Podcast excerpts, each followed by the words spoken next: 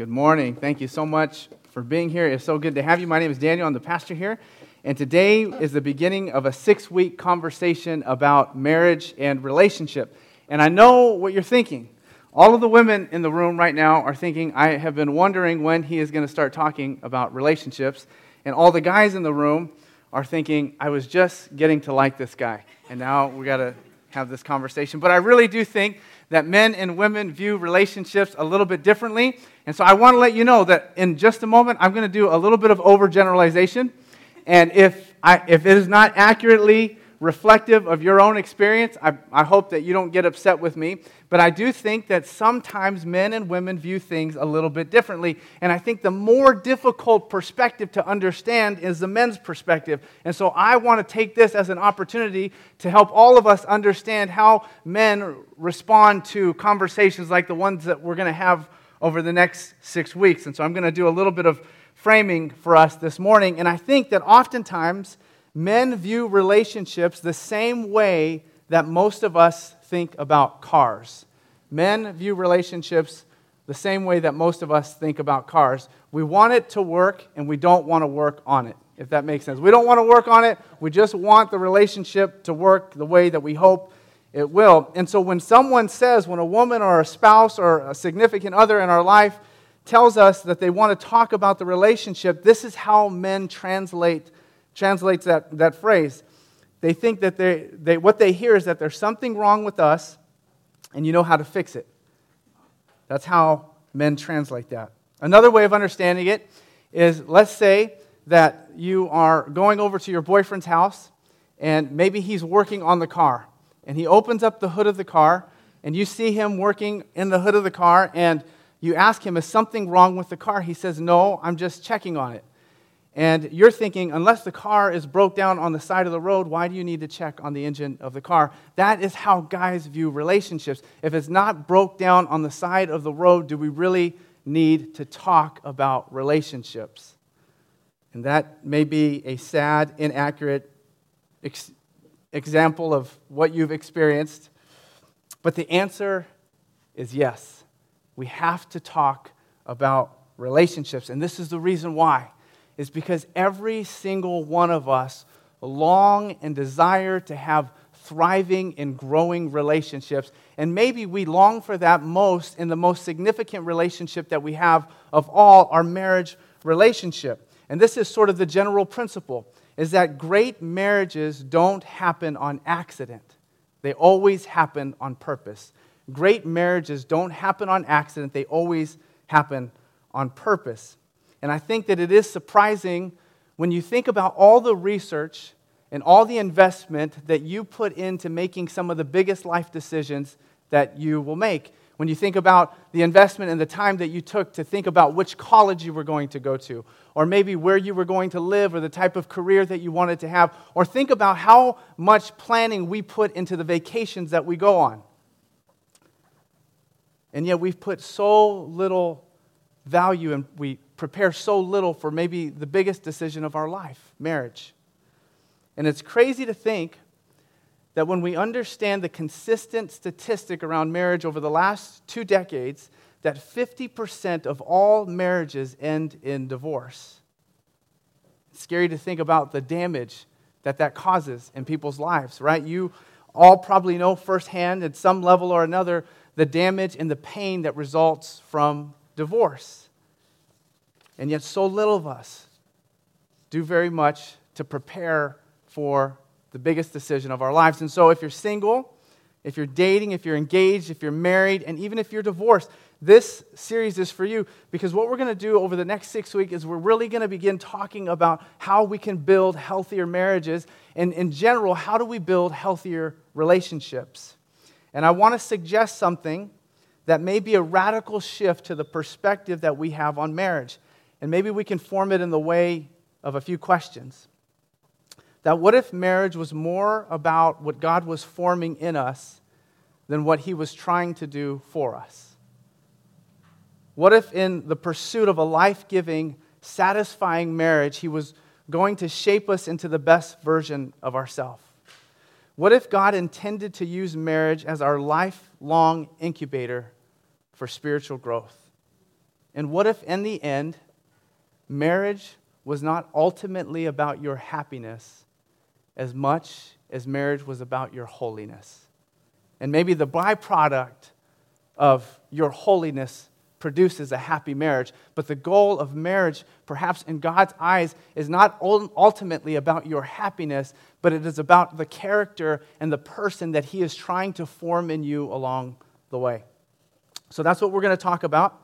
And this week, I want to begin by addressing some of the hopes, dreams, and desires that we all have when we enter into marriage. And I want to let you know that this morning it's going to take me a little bit longer to get to the Bible verse that we're going to use, and we're not going to cover as much Bible this morning as we normally do. So I hope that doesn't offend you, but I really want to take a little bit of time to really frame the series that we're going to be talking about for the next six weeks.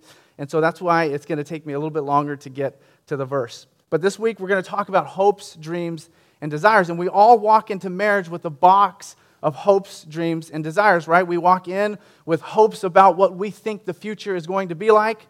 We have dreams of what life will look like and our circumstances in the future. We have desires for fulfillment and satisfaction and joy and companionship in marriage. I think all of us have that. And sometimes these hopes, dreams, and desires have to do with our financial future. All of us have probably have some image or picture of what we hope our finances will look like in the future. Sometimes these dreams and desires relate to what we hope our family will look like, how many kids we're going to have, what birth order our children will come in, how many boys, how many girls, if you think about that. It's, if you're a first time parent or you haven't been a parent, that's like a big deal for a lot of people. Like, what are you going to have first? Sometimes you have hopes, dreams, and desires regarding parenting. You have dreams and desires regarding your career or even like your leisure, like free time, what you as a family or you in, in your marriage will do for fun. You sometimes have these hopes, dreams, and desires of the level of emotional connectedness and romance in the relationship. And whatever it is, like we all walk into this marriage relationship or in any of these significant relationships in our life with this box of dreams and desires that have been produced from somewhere. And the question is, where does it come from? Where do all these dreams and desires and hopes for our marriage, where, did, where are they born out of? They come from a few different sources. The first is what you've seen, what you've witnessed as expectations of marriage on social media, maybe, right? You see like your friends getting married and what the wedding day looks like and what they do after marriage, and they're out at like some fancy cafe eating uh, avocado bread. and they're like, man, that looks good. That, look, that looks like a good thing. You watch movies, you read romantic novels, and Slowly, these begin to flood your box of hope, dreams, and desires, and it gives you a picture of what you hope for in marriage.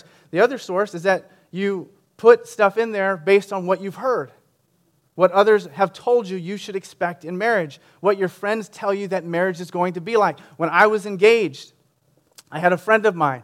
I, wasn't going to tell you that he's a pastor, but he is a pastor. Uh, and he gave me some advice.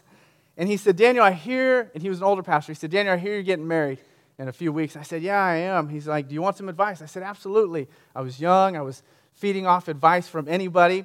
And, uh, and he sat there and he said, Daniel, let me give you a little bit of advice about what you can expect in marriage. He said, Marriage is like a hot bath. Once you get in, it ain't so hot after a while. I said, Okay. And then he went on to tell me, uh, he gave me another illustration. He said, Daniel, let me, let me give you a little bit more insight. Marriage is like a phone call in the middle of the night. You get a ring, and then you wake up. And so he was a pastor. He was one of the spiritual influences of my life. So if that says anything about what you hear today, you understand. But so much of what we fill into that box comes from what we've heard from other people. But the most important thing that influences your hopes, your dreams, and your desires for marriage is what you have experienced yourself. The primary thing that feeds into this box is the byproduct of what we have experienced in our own lives. And, the, and we really fill our box with two different things from our own experience. The first thing is we fill it with things that we do not want to repeat, right? And all of us can probably think about our own home life and the marriages that we've observed, and we have sort of delegated this section of our box to this area where we do not want to repeat what we have seen. Maybe it was the way that your parents dealt with conflict, or maybe the way that they mishandled money, or the way that they disciplined you and your siblings, or the way that they spoke to each other. There are parts of your most important relationships that have been established as a normal pattern of operation in your marriage in response to things that you do not want to repeat about your own experience. But then there's another section of things that you loved about your experience and about your home life and you seek to fill your box with a lot of these things. These are the things that you want to repeat. I want to have Thanksgiving at my house every year the same way that my mom had Thanksgiving. I'm going to make the turkey the same way that my mom makes the turkey. I'm going to use the same stuffing recipe that my mom used, and we're going to have the same Christmas traditions that we had as kids, and we're going to assume all the same responsibilities and all the same routines that my parents uh, assumed, and I want that for my marriage and in my relationship. But in the end, this is the problem. Whether good or bad, whether you're trying to recreate or eliminate parts of your experience, what goes into your box of hopes, dreams, and desires is still all about you. It is all about you. It is all about what you want to see happen in this relationship. And this is the danger of the box is that any time that we are trying and attempting to recreate or avoid something from the past, it transforms these hopes, dreams, and desires into expectations. You transform these things that you label with something that is beautiful, but then they turn into expectations. And when they happen in the context of marriage or a relationship, the way that it typically plays out is you have your box of hope, dreams, and expectations, and it is full of all these life experiences that you love or things that you don't like, and you hand them to the other person that you're in a relationship with, and you say, Good luck, make it happen. And you turn something that was perhaps beautiful and you make it a burden on someone and it's challenging. And this is sort of the way that people respond to uh, an expectation heavy relationship.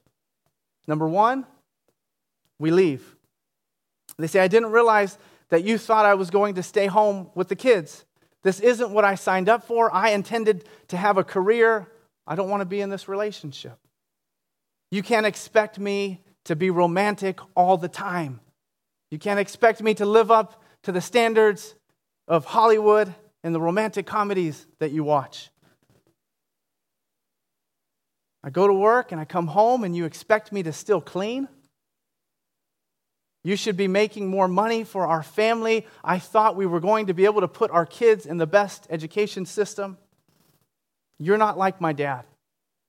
You're not like my mom. And slowly, as you realize that you cannot fulfill someone else's expectations, you become disillusioned with their box and you leave. Number two, we win. Another way to describe this response is that we manipulate. One person has perhaps a stronger personality type. Maybe they're more stubborn. Maybe they're more persuasive. And somehow you're able to convince your spouse or your partner that their box is bad and your box is good. You convince them that your box is actually the more logical way of thinking about the future.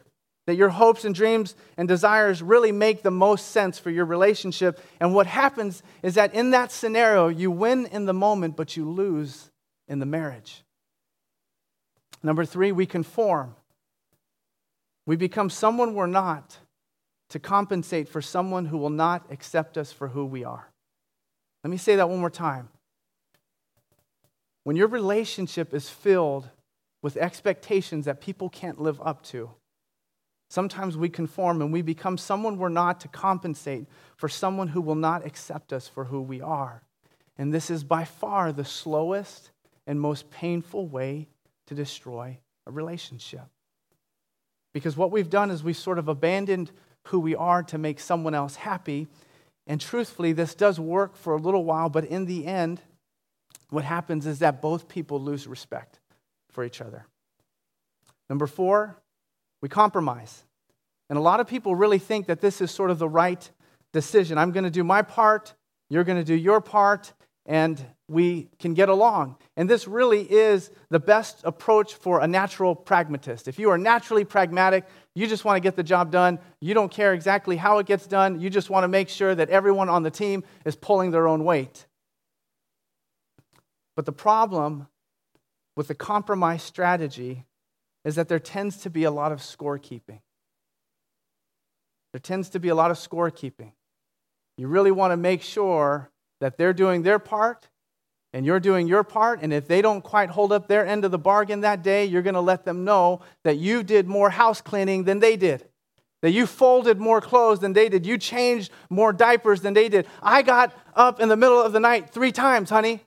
You only got up twice. But that is what compromise produces. And, and slowly you become on guard so that you don't get taken advantage of. And slowly over time, what happens is that it begins to diminish the trust in the relationship.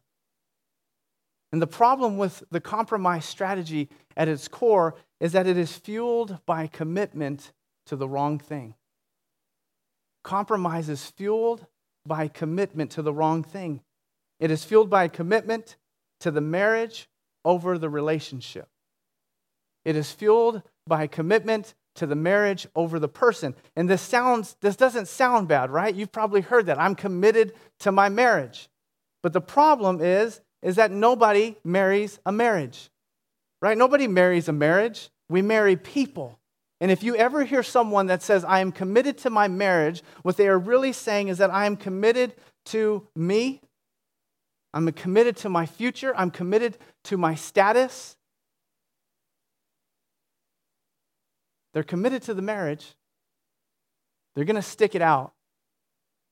But the problem is, is that you, are, you have married a person. And the goal is not to be committed to the institution, it is to be committed to the life that you have unified yourself with. In some ways, if you get this far, it's fine. But it is not fun, and it doesn't become fulfilling.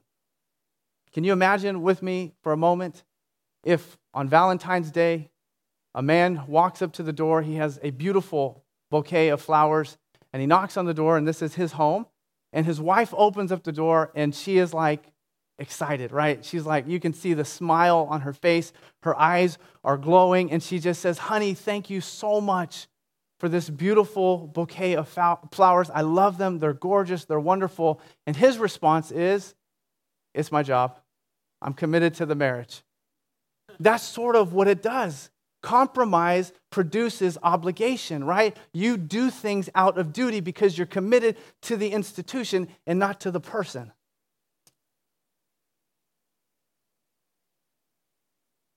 And ultimately, this is the problem that commitment, I'm sorry, compromise produces, is that it creates, and really, this is any expectations that we have in marriage, it creates a debt debtor relationship. When I put my hopes, dreams, desires all in a box and I give them to my spouse, I am living under the assumption that they now owe me something. I've given it to them, and now you owe me your attention. You owe me your affection. You owe me enough to pay all of the bills and to provide for every desire that I have. You owe me to stay fit and to do the dishes. You owe me to clean the house and to fix up any projects around the house that we need taken care of. And the debt debtor relationship really boils down to this one really, really dangerous phrase that you're supposed to do it. That's what you're supposed to do. Let me ask you a question. How much gratitude do you expect, express to people who pay you what they owe you? How grateful are you to people who have given you what they owe you? How much gratitude do you express to people who meet the minimum expectation? Hardly any. Right? We are not grateful for what we have come to expect people to do. We are not grateful for what we think people should be doing, anyways. And so this is the principle is that expectations limit the potential for love to be recognized and expressed. Expectations limit the potential for love to be recognized and expressed. And this is what gratitude does gratitude repels expectation. Gratitude is like, wow, honey, you made me a cup of coffee. And the wife is like, I made, I've been making you a cup of coffee for the last three years, but wow, you did it this morning. Thank you. Gratitude says, I didn't expect it. You didn't owe it to me. And that is what great marriages understand. And this is how you feel a healthy marriage it is with a sense of gratitude. Because great couples, great marriages live under the assumption that they give each other everything but don't expect anything in return. Great marriages live under the assumption that they give each other everything but they don't expect anything in return. Ephesians chapter 5 verse 2 says this. It says live a life filled with love, following the example of Christ. He loved us and he offered himself as a sacrifice for us, a pleasing aroma to God. And so Paul is writing this letter to a community of people in Ephesus. And in this one little phrase, what he is doing is he's helping to sort of create this portrait, a template of the type of love that Paul hopes would be seen in the Christian community. If you were a follower of Jesus, and he's painting this picture of the type of love that Jesus had for us a love that was constant, a love that endured personal sacrifice for the sake of someone else. And I love this description in so many ways as it applies to the marriage relationship. Because what this does more than anything is it reminds me of the unconditional love that Jesus demonstrated to us this unmerited type of love. And that may be like the biggest thing that we have to overcome in our relationships, right? Is this compromise mentality. I did this for you, now you do it for me. I picked up the kids today, now you pick up the kids later. I took out the trash today, you take out the trash later. But when we look at Jesus' economy for love, it has nothing to do with what we have done for him, but it was this unconditional expression of love poured out to the world. And I love this about the life of Jesus that he always exposes us to a better way. He always takes us and a little bit deeper than where we could probably go ourselves because this compromise strategy is actually not a bad strategy, right? I mean, it makes sense. I'm going to serve you, you're going to serve me, we'll get along in a happy life. But Jesus sort of, sort of shatters that paradigm. And he doesn't make it conditional upon what you do for him, but his love has been expressed to you regardless of what you have done, in spite of what we have done. And so the challenge is that we would embrace this next level of love mentality. That we are not waiting to be served in our marriage, but regardless of the way that our spouse or the way that a significant other operates, we are going to operate with this level of commitment and gratitude toward another person. There was a story of a couple that wanted to get a divorce. They had been married for about 10 years, and the last five years were really just a horrible experience for them. Slowly, their interests began to change. And over time, it was like two people who were married and lived together, but lived completely separate lives. They didn't do anything together. When they were home together, they barely talked. And so the wife sort of came to this point where she thought, why would we continue to endure in this suffering? Like, let's just get divorced and do our own thing. And so she goes to a divorce lawyer and she explains to him her situation and how she's convinced she doesn't want to be in the marriage anymore. And as she's explaining it to him, the lawyer thinks that it's probably the best solution. And, um, and really, he hears about how horrible the husband has been treating this woman. And so he thinks, he said, let's devise a plan. I think that for the next 30 days, if, if we really want to hurt him, if we really want to make this divorce sting him, let's, uh, let's kind of go into it with a strategy. And for the next 30 days, what I want to challenge you to do is I want you to act kind to him. I want you to be generous to him. I want you to express gratitude to him, even for some of the littlest things. I want you to serve him when he doesn't expect it. And he said, For 30 days, I want you to do this. And at the end of it, we'll serve him the divorce papers. And it's going to really hurt. And she had built up so much anger and hatred toward him that she thought, Yes, I really want to hurt him. And so one week passes by, and she's serving him. She's maybe making him his favorite dinner, picking up stuff, and acting kind. And he's starting to notice and he's wondering what's weird about this situation. The next week goes by. She does the same thing, serving him, loving him. She's pointing out little expressions of gratitude all throughout the week about things that he's done that he didn't even know he did. And she's just acting really grateful about it. And, and really, he's starting to warm up to her attitude. Week three goes by, same thing, same pattern happens. Week four goes by, and he is completely and madly in love with his wife again.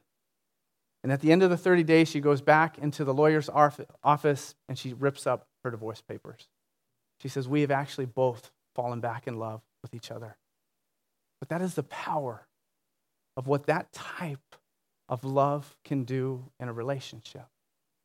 A love that is not tit for tat, a love that is not interested in scorekeeping and making sure that all of us have done the equal amount of work around the house but a love that has decided that it will be consistent, that it will be sacrificial, and that it will be unconditional. So the question today is what is in your box, and have you handed it off to someone else to carry? And I want to make sure, and I want to make sure that the guys want to come back to this series. So, what I don't want to happen today is I don't even want you to talk about the message this morning when you get in your cars. I don't want you to talk to your spouse and say, See, I told you. you need to be more gr- grateful for what I do. I don't even want you to talk about it because this really is not about your spouse. This is not about your boyfriend or your girlfriend or your fiance. This is about you. This is about identifying those things in your life, those hopes, dreams, and desires that you have placed on your spouse in marriage. It is about identifying those expectations that you have placed on other people. And just ask yourself what's in my box? Who have I handed it off to? And to remember that throughout the course of this series, this has less to do about being happy and more to do about how God wants to transform you from the inside out. Let's pray. God, we thank you for this morning. We thank you for the opportunity to begin a conversation around some of the most important decisions that we will ever make in our life, and that is who we will commit our hearts to. God, I thank you that, God, you have given us a model and a picture for what true love actually looks like. And on our own, God, we can maybe conjure up a love that is functional, a love that is helpful, but without a model and a picture of true sacrificial love, it is impossible for us to understand how we could love someone in that way. God, I thank you for the picture of your son, Jesus Christ, who died on the cross for our sins, who sacrificed his love, not based on our merit, not based on our work, not based on the condition of our life, but simply because he loved you and he wanted to honor you. And he longed for your creation, your people to be reunited and connected with you in relationship. And I love how you have made it so simple. Not easy, but you have made it simple. That your word says all we have to do is to trust and believe, to trust and obey, to trust that your son longs to be in relationship with us. And that life with Jesus is so much better than life on our own. That He always provides a better way in every sphere of life. God, I, today I pray for our marriages. I pray, God, that you would help us to begin to see how much the health of our marriage is dependent upon who we decide to be, how closely we decide to walk with you. And so, God, I pray that this week you would begin to expose and to reveal in our hearts the areas of our lives, God, that we have, we have placed on other people. And God, we know that you're going to do a special work in our lives. We thank you. We love you. In Jesus' name, amen.